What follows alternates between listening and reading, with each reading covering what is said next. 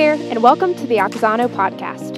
Auxano is a worship service for college students and young adults that takes place weekly during the school year at Dawson Family of Faith. If you're ever in Birmingham, Alabama on a Tuesday night, we hope you'll join us as we worship through song, prayer, and the Word. Thanks for listening.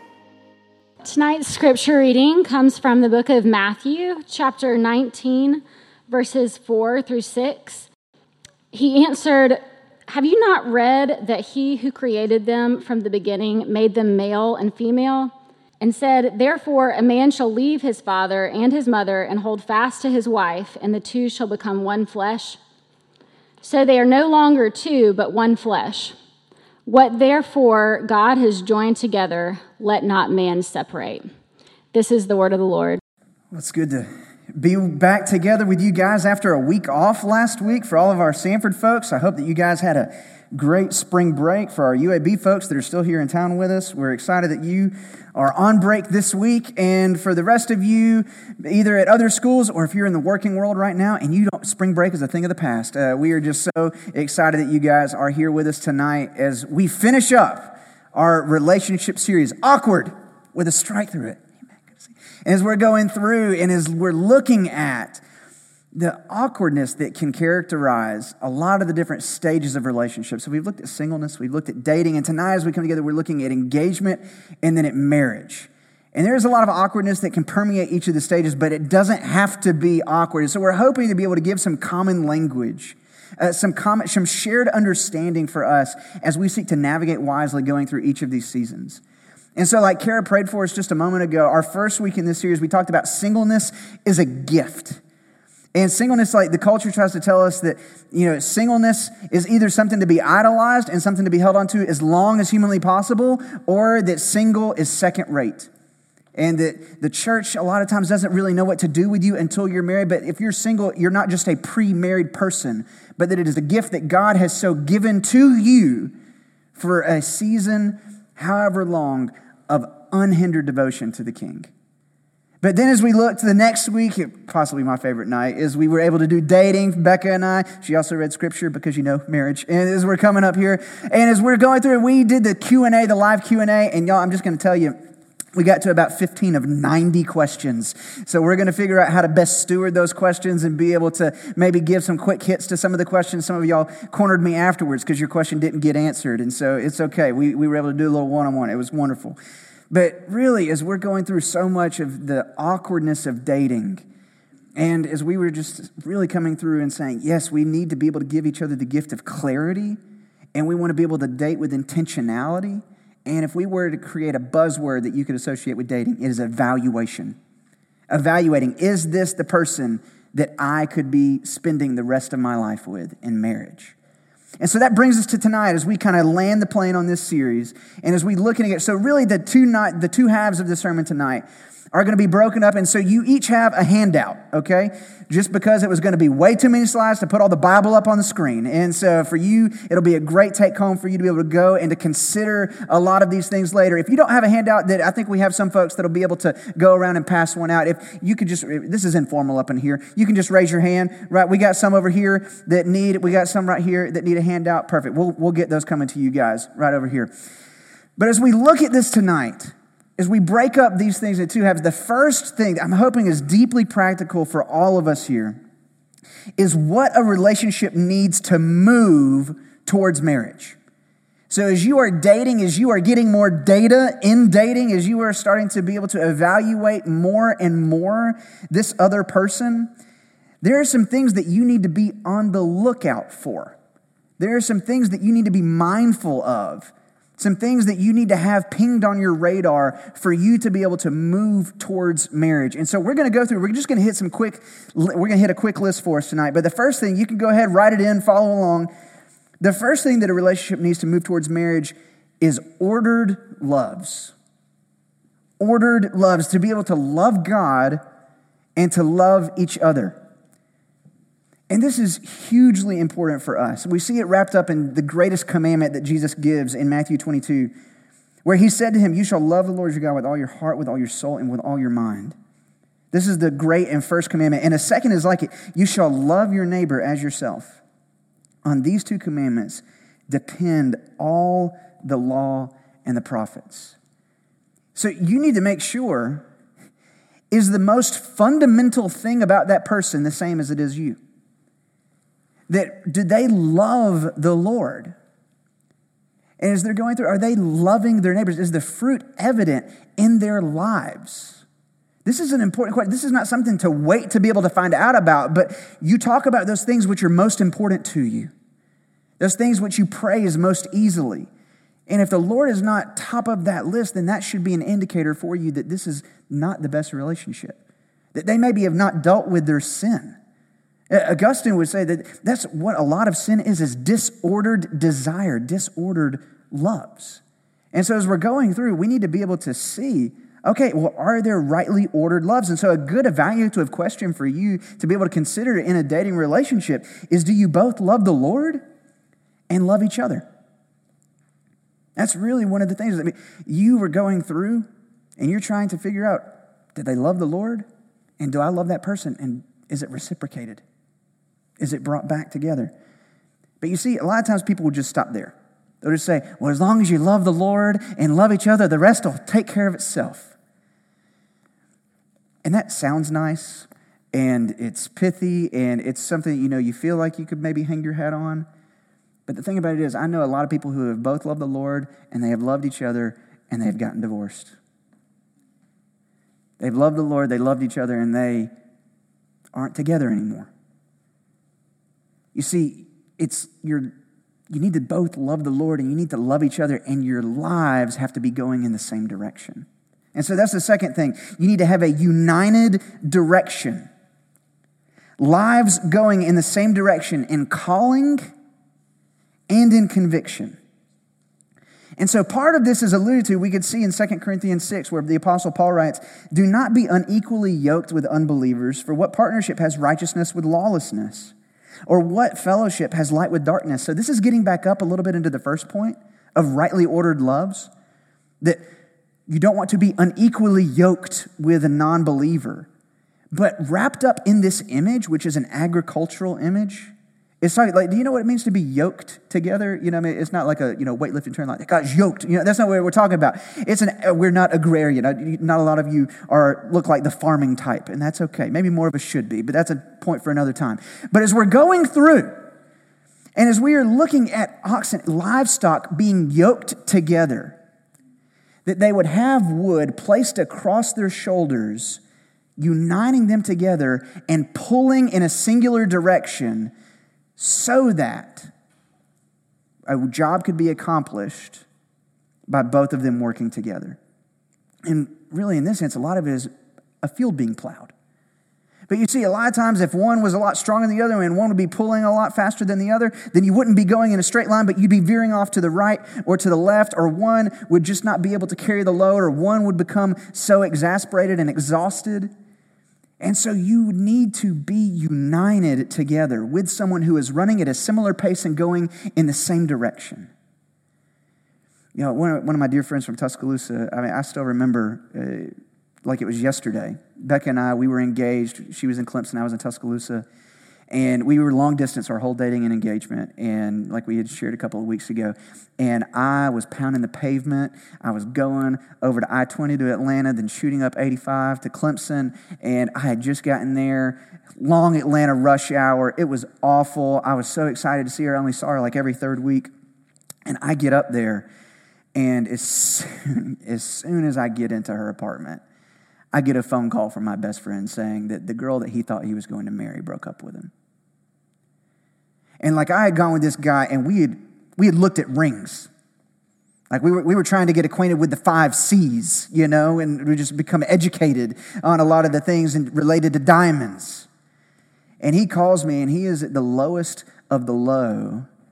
And I have to turn around and go back home and be with my dear friend whose world has just been shattered. And you see, the thing about it was that they both loved the Lord. And I truly believe that for a season that they loved each other. But what they were able to find was that their lives were going in different directions. And it was at that moment that they needed to be able to talk about sooner, and I would hope to be able to guard all of us against and to bring it up to the forefront of conversations. If you are dating or if you're getting more serious in your dating relationship, to evaluate do they love the Lord? Great. Do we love each other? Awesome. Are our lives going in a similar direction? That is an important question that you've got to be able to answer and evaluate. And so, as we're going, there has to be a mutual resolve. A mutual resolve. What does that mean? A willingness to work through difficulties. Because I'm just going to tell you, you both can love the Lord, you both can love each other, and your lives are going to be going in a similar direction, but that doesn't mean it's going to be all sunshine and, you know, butterflies and popsicles and everything all the time. That there are going to be difficulties that come, and you've got to wade through, you've got to discern is this something that I want, do I consider it worth it to push through for the sake of being with that other person? We see it in right here in the Song of Solomon, chapter 8, beginning of verse 7. Many waters cannot quench love, neither can floods drown it. The image of chaos descending upon the relationship, but that it doesn't have the final word. Is it enduring through trouble? You've got to decide is it worth it? But in a multitude of layers, that even with someone who you love, that loves the Lord, that your lives are going in a similar direction, there's going to be difficulties that come, and you're going to have to discern when those difficulties come, is it worth it to be able to push through for the sake of being with the other person? I decided yes. And we were able to work, through, we were able to push through and praise God for that. And so, as you have a question, is there a desire to work through the difficulties? And as you're going through, one of the greatest helps that you can have in working through the difficulties is having open communication. Go ahead, write it open communication. Clarity, conflict, and confession. I'm not always a fan of alliteration in sermons, but it works here. As you go through with clarity, it's what we talked about last week that one of the greatest gifts that you can give to the other person is the gift of clarity, not playing around, dancing all these games. We're talking, we're not, we're doing this group date. Oh, everybody else got sick. you know, no, it's just if you want to go on a date, go on a date. As you're having difficulty, don't dance around it. Don't be passive aggressive. Don't wall off in bitterness. Talk about it. Give each other the gift of clarity. And then, as you're going through, when there's conflict, don't try to preserve some artificial harmony, but work through it. Focus. This is a great help that will spare you a lot of trouble as you seek to work through difficulties in your relationship. When you are initiating a conversation about conflict with another person, focus on their actions and your feelings.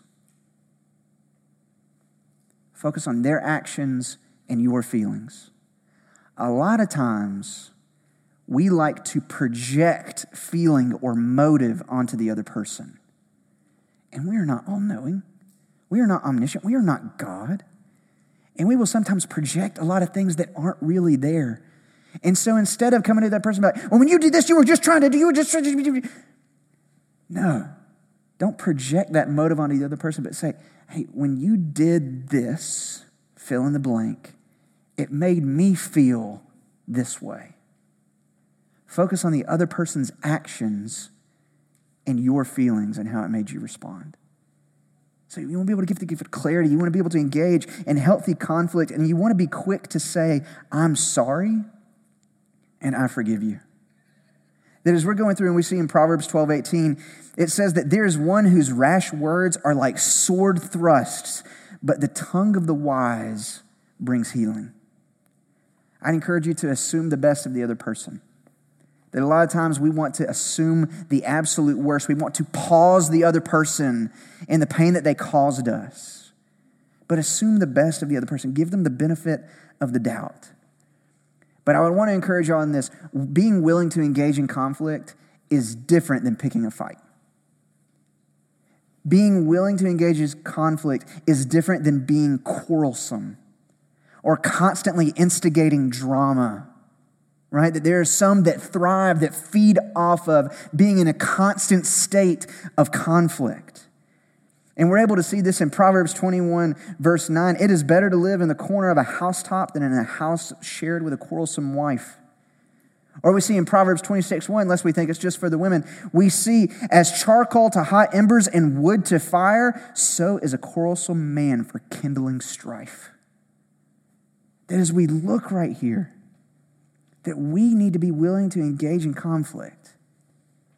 But that doesn't mean that we are constantly bombarding the other person, constantly picking at, constantly trying to undercut, constantly trying to drag down but we're willing to be able to fight over the things that matter. But then we have confession. And this is one of those things is we have open communication. I, I, I encourage people have calibrated disclosure with your significant other. They should not be your accountability partner. They should not know every aspect of your life in every regard. That's a little bit of what Becca and I talked about two weeks ago. We, when we talk about boundaries of our our minds just go to physical boundaries, but this is going into crossing one of those emotional boundaries. That they should not be the person that you unload everything onto every single day. Praise the Lord for godly friendships, brothers and sisters in Christ who can come alongside and help to share that load. Thank God for counselors that we can go to and that we can share with and that can give us good processing tools to be able to live and cope with ourselves. But as we're going through do not confess everything to this other person. But as you're going through, be able to disclose things about your past in a time that feels right to you. That was one of the questions that came through last week. When do I tell them about past sin? When do I tell them about what happened to me? And I can't, in a very general way, from up here without knowing the particularities of your situation, give you a length of time when you need when you reach that threshold, you need to be able to tell them. But I would encourage you when you feel that the infrastructure of your relationship, the scaffolding can hold it, that you want to be able to let the other person know where you're coming from and the things that you're shouldering. You don't want to bring this up and put this on them day by day, but you do want them to be able to have an accurate picture of where you're at. And so we need to be able to have that kind of open communication. We need to be able to have that kind of free exchange that's going on, where we can give clarity, where we can engage in conflict, and where we can appropriately confess. But, so the question would be do you have open and healthy communication with the other person? And next, do you have wise community? Do you have select others to speak into your relationship? This is Proverbs 11 14, where it says, Where there is no guidance, a people falls, but in an abundance of counselors, there is safety. Do you hear that? That a lot of times we get so privatized in our relationships that it's just me and this other person in a little love cocoon, and nobody else can talk about it. Nobody else can see it. It's private over here. But in the abundance of counselors, there is safety. And so the question we would have is do you have select people speaking into your relationship? And I would encourage you, you need to have some people, not all people. A lot of people want to be up in your business, right? You don't need to have everybody speaking into your relationship. And I would encourage you, they don't need to be all the same kind of people or from the same walk of life. I love your roommates. I don't know who they are, but I love them, right? But they don't need to be the only people in your orbit that are speaking into your relationship. They don't need to be just your parents. But it would be wise if you had select people, roommates, friends, people that are in your corner, your parents, mentors, pastors, ministers that can speak into, that can ask you questions about, and it can be a sounding board for you as you continue to progress and as you continue to evaluate in your relationship. So, do you have those select people speaking into your relationship? And then, what else does a relationship need as it moves towards marriage? Included family, the blessing of the family. We see Ephesians 6 2, honor your father and mother. And this is the first commandment with a promise that this is Paul picking up on the Ten Commandments from Exodus chapter 20. And he's going through right here that you need to figure out what it looks like in your season of life to be able to honor your parents. This is not something that expired with the old covenant, but that was brought forward, and it's not something that expires when you turn 18. But it is something that changes, that is nuanced for you. What does it look like for you to honor your parents as a five year old? You do what they say, right? What does it look like for Thomas to honor me? To obey, right then and there. And maybe I'll tell him why. He asks a lot. As we're going through, but what does it look like for Thomas to honor me as a 21 year old? Well, it's not for him to call me if he goes away to college or if he enters the working world to be like, hey, dad, is it okay if I go out to dinner with my friends tonight? Why are you calling me about this? Yes, go, do this. But when, what does it look like for you to honor your parents in that season of life? If you're in college or if you're a young adult in the working world, it's to give them a seat at the table of your life. Allow them to be able to speak into that doesn't mean just instantly taking up everything that they say and implementing it into your life, but it's, it's giving them a, an ear. It's closely considering what they are saying as they're speaking into your life. And it's a blessedness to be able to have an included family. And so the question is do you have the blessing of your family? Have you appropriately honored them? And so, as we're going through, as we're moving forward, it's not an exhaustive list, but it's a representative list. And as you are dating, maybe you're at the beginning stages of dating someone and you are evaluating, these are some things. As you continue to progress with the other person, what are some of the things that I should be looking for? Well, this is a great way, a great place to be able to start. And maybe you've been dating for a little while and you have maybe started to have some conversations around marriage and you're kind of dancing around a little bit of like, I don't know if it's too early to talk about it. I don't know if it's too soon. I don't know if it's too strong for me to come on and be able to talk about some of these, but maybe you're entering into some of these conversations. For you to be considering some of these things, are these elements present as your relationship moves towards marriage, as you are evaluating where you stand with this other person? And then as you seek, to be married, that dating, we say, is not recreational, but it is purposeful. And it is preparatory, getting ready for marriage. Well, we have to know what is the design. We have to know what is the intent. We have to know what is the purpose. And really, as we're going to be able to see tonight, what is marriage picturing for us? And so this is going to be the second part that we're looking, and we're really going to be unpacking and expanding this long sentence, okay? That God has designed marriage. God has designed marriage to be.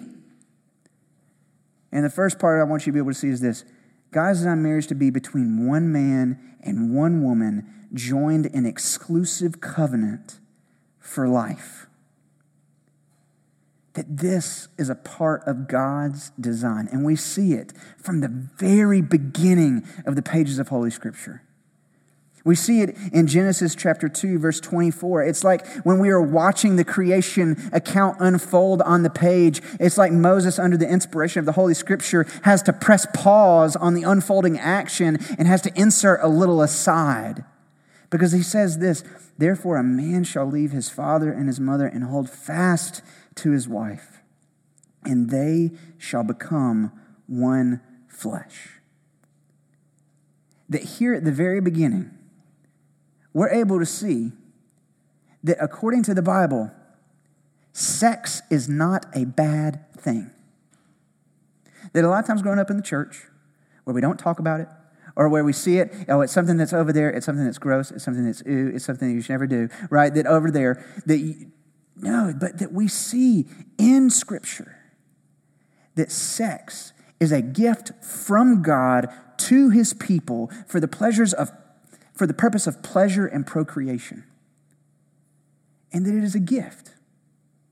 And it is designed for the context of this covenant union between one man and one woman. And as the pages of Scripture unfold, you're going to be able to go through and you're going to be able to see how it can be a conduit and a source of life and blessing and flourishing, or it can be something that burns lives to the ground. Ray Ortlund, he's a pastor up in Nashville, someone who I, I respect a great deal. But he talks about sex as a fire in the image of a fire. And fire, I mean, there are so many good things that can come from it that can bring life. It can preserve life, right? If it was so cold, you know, it, right now we have HVAC and all that kind of stuff. But like at a point, a certain point, you had to burn wood in a home in order to be able to preserve life, to stay warm, to keep the cold away, for cooking, for flourishing, for enjoyment. And it is best enjoyed when the fire stays in the fireplace. But when the fire gets out of the place that it was originally designed, it can burn the house to the ground. And for us, as we're going through, we have got to be able to see that God has so designed sex to take place within the covenant of marriage. And God has been the one to design it. This is where sex is designed to take place and used by God for enjoyment and procreation. It's a gift He's given to His people. And biblical marriage is a calling of God, it's a gift. And as we're going through and as we're able to see that when certain things are given by a designer, that they are to be used by the way that the designer intended. I found this book to be deeply helpful here lately. Uh, I'm walking with a number of people, guys and gals, uh, that are going through and struggling with pornography in a significant way. And so I've just been trying to go through and look at some more resources on how to better help people. And it's a book called Rescue Plan Charting a Course to Restore Prisoners of Pornography. Deepak Reju, he's a uh, biblical counselor up in D.C., and just deeply insightful. But he goes through and he's talking about in one of the chapters towards the beginning of the book about uh, the toaster and he's going through and he's talking about a toaster. He's saying, like, you know, if you were to have a toaster, and there, but there was a problem, and you, you, really needed to be able to hammer a nail, you know, to be able to hang up a picture in your house. And you didn't have a hammer, but you had a toaster, right? And your son goes and grabs the toaster and is like, Here, Dad. And for you to be able to, at that point, like, what are you going to do with this? We, I need a hammer. He's like, No, well, we have this toaster. You can just use it to bang the nail into the wall. It's like, in doing so, that we would go through it, we would be destroying the toaster in the process. We would not be accurately hitting the nail. We might be creating a hole bigger that it's not going to be able to uphold the picture that we're wanting to be able to hang on the wall. That, yeah, I mean, I guess in theory you could try to use this for that purpose, but it is not what the inventor of the toaster had in mind when he gave us the toaster. And Deepak Reju, he reflects on this. What's our point? We do the same thing when we use sex for selfish purposes and ignore God's intention for it. Every time a man or a woman misuses sex, they make the very same declaration I know how God designed sex, but I'm going to use it how I want to use it. If I want to indulge in premarital sex or pornography and masturbation, then I will. I don't care about the damage it does to me and others. Sin prefers to misuse and mistreat what God has designed. Our sinful flesh our over sexualized culture, and Satan all work together to misappropriate sex. But when we see that sex has a designer, that marriage has a designer, and it is God for the designer, that it is between one man and one woman joined in an exclusive covenant for life. And we see it laid out for us at the very beginning of Scripture, but we see it picked up by Jesus it is reiterated in his teachings in Matthew 19. You see it on your outline. Jesus answered, Have you not read that he who created them from the beginning made them male and female? And said, Therefore, a man shall leave his father and his mother and hold fast to his wife, and the two shall become one flesh. So they are no longer two, but one flesh. What God has joined together, let not man separate that Jesus here is reiterating that God is the designer of marriage. And so, what is the implication for this? That God has designed marriage to be between one man and one woman joined in an exclusive covenant for life. Well, the implication is this that we are not free to alter any component. That marriage, as God has gifted and given it to humanity, that we in sin are not to alter any component of it. That means the component of the oneness the exclusivity of marriage between one man and one woman. This goes against and why we don't practice polygamy. That when you see it, people are like, well, does the Bible support polygamy? As I'm going through and I'm reading, no, it does not. You can go through and you can trace how at the very beginning, very close after the Genesis 2 account, and you see how sin is wreaking havoc through the human heart and spreading out into the world. You just read the account of Lamech and how he took multiple wives. You trace it on, you look at Abraham and Sarah, and then trying to go and to grasp at the promises of God, not trusting in his providence, and going and trying and pursuing through polygamy. Or you see with Solomon, the wisest man that ever lived, led astray ultimately by all of the wives that he accumulated that followed different gods. That no, the Bible, that it is between one man and one woman. It is exclusive covenant relationship. But it also means that it's between a man and a woman. There is a complementary nature to it. That's not like, you know, oh, you look very nice today. Not complimentary in that way. But in terms of complementing one another. And so this does, it's why we do not believe that it is honoring to God for homosexual marriage. That we see marriage is between one man and one woman. As God created, as God gifted, and now uses it as a conduit for flourishing and blessing. But it's also for life.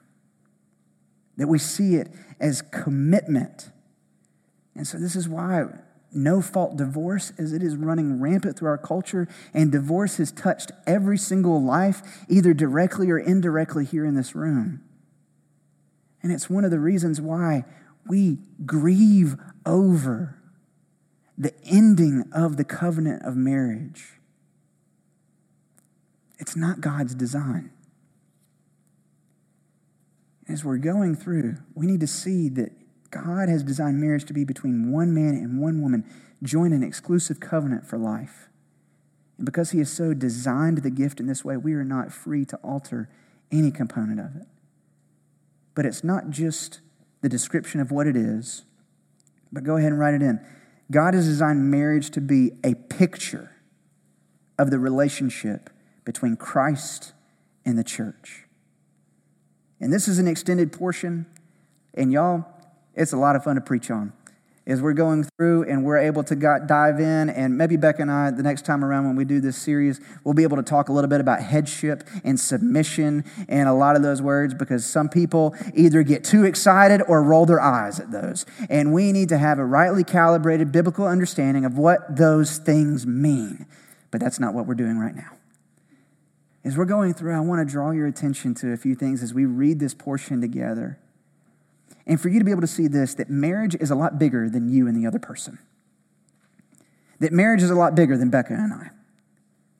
That marriage is a lot bigger than you and your significant other or the one that you would hope to be with. But that marriage is a picture pointing beyond itself to something better. We see in verse 22, follow along. Wives, submit to your own husbands so as to the Lord. For the husband is the head of the wife, even as Christ is the head of the church his body, and is himself its Savior. Now, as the church submits to Christ, so also wives should submit in everything to their husbands.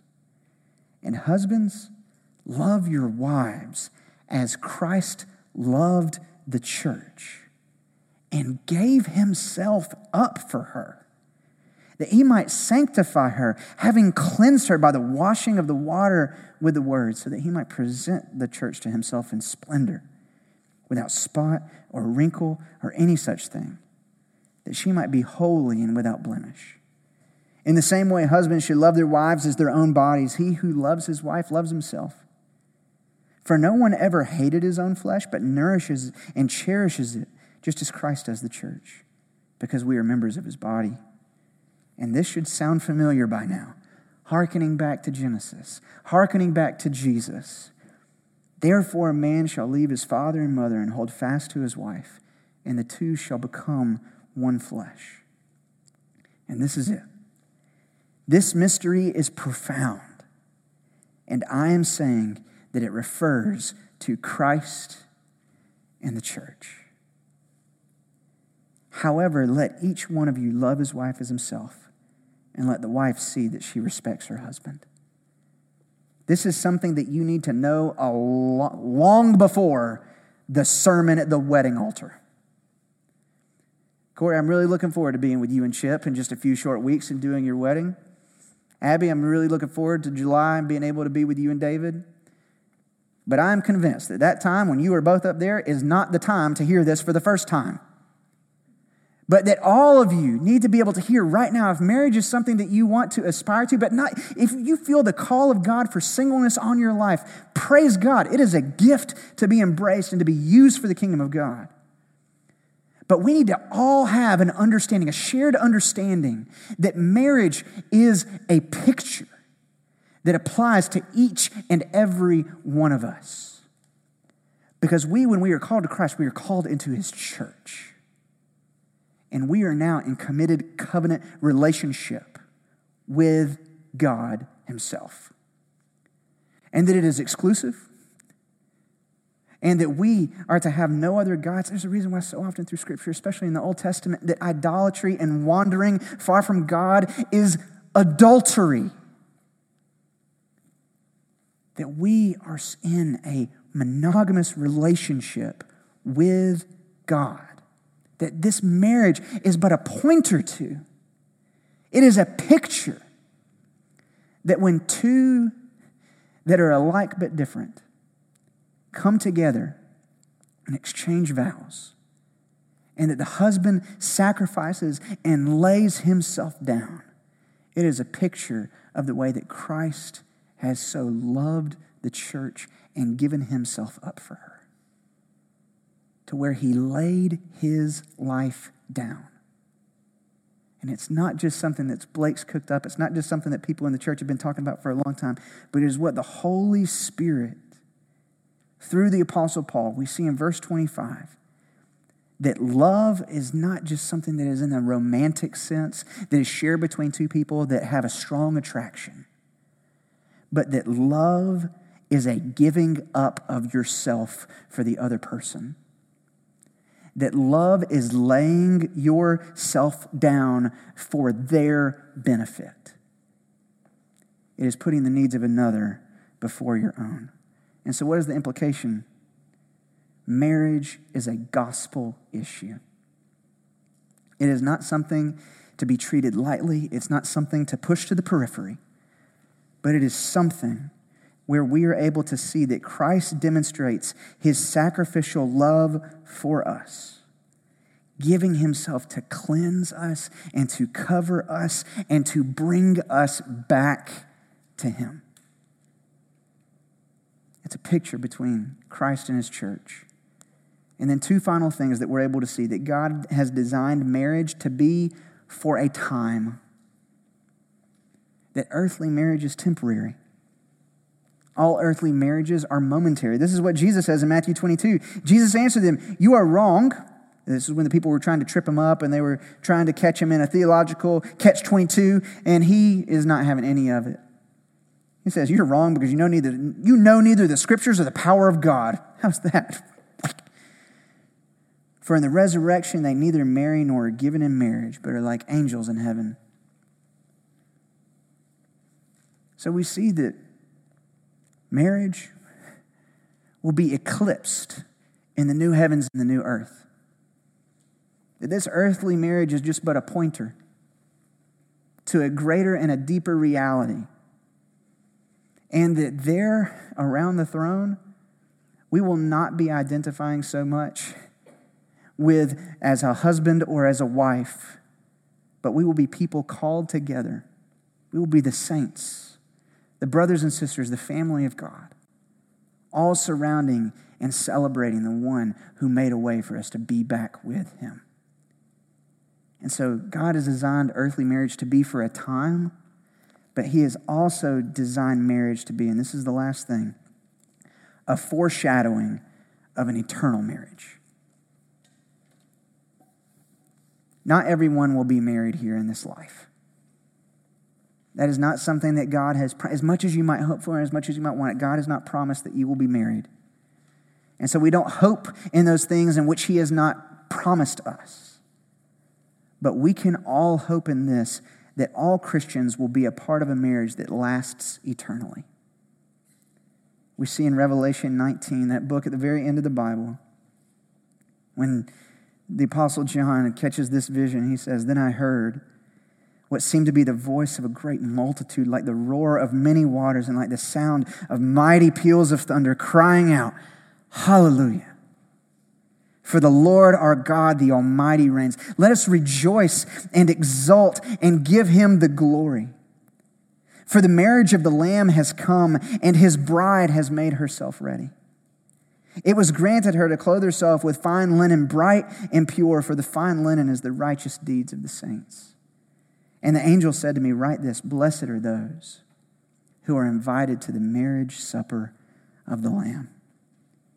And he said to me, These things are the true words of God. That this is where we are all headed. This is where we are all moving to a wedding where we, as the bride of Christ, are being brought, being presented in splendor, clean to Jesus Himself. That we will all be a part of this eternally.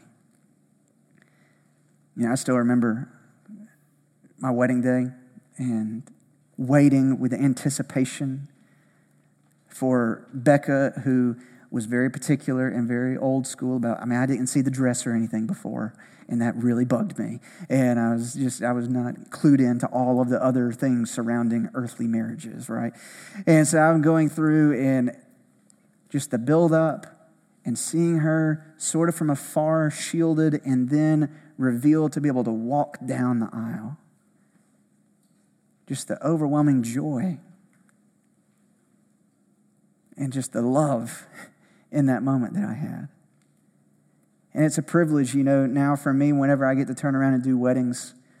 You know, in typical fashion, I stand with a lot of the guys. I come in with the groom and with the best man, and we stand over here in the middle, ready to receive the bridal party, and then the father of the bride, and then the bride herself. And before we walk out, I always get to turn and I get to talk to the groom, and I get to say, Brother, you're experiencing something today that nobody else here will experience today. That you're getting a window into the heart of our Savior today. That you are getting to experience just a sliver of the joy, of the anticipation of being reunited with His bride. And let that clue you into the great love that He has for you and that He has for all of us together. This is where we're all heading that we have one who loves us perfectly, who has made a way, who has laid himself down that we might be together with him who made us and who knows us, and still, in spite of all of that, and who still loves us. Marriage is so much bigger than you and another person. Marriage is so much bigger than a hot topic in the culture today. Marriage is designed and its very maker is God Himself. And marriage is a picture and a pointer to a reality that we could never cook up on our own. Thank you, Lord. Let's pray. Heavenly Father, we are grateful for the gift of marriage God, in a similar way that we are thankful for the gift of singleness, God, we trust that you are good, that you are providential, that you will sovereignly give that which is for our good and for your glory. God, I pray that you would uphold us. If there are those that are struggling with an unfulfilled desire, would we not hold on to that? Would we not grow bitter? Would we not grow weary in holding on to that? But would we lay it? Would we roll it off of our shoulders and place it at the feet of Jesus? And we are grateful that we together now can be a part of the body of Christ here on earth and that we will be the bride of Christ in the new heavens and the new earth. Reunited, fully known, fully loved, and fully accepted. Not because of anything we could have done, but wholly because of grace. We thank you, Lord. We rest in you, Lord. We ask this in Jesus' name. Amen. Thanks for listening to the Oxano podcast. If you want more information on the songs that we sing at Oxano, you can find us on Spotify at Oxano Songs We Sing. If you have more questions about what it means to follow Jesus or about next steps in following him, please email us at connect at dawsonchurch.org. Thanks for listening. We'll see you next week.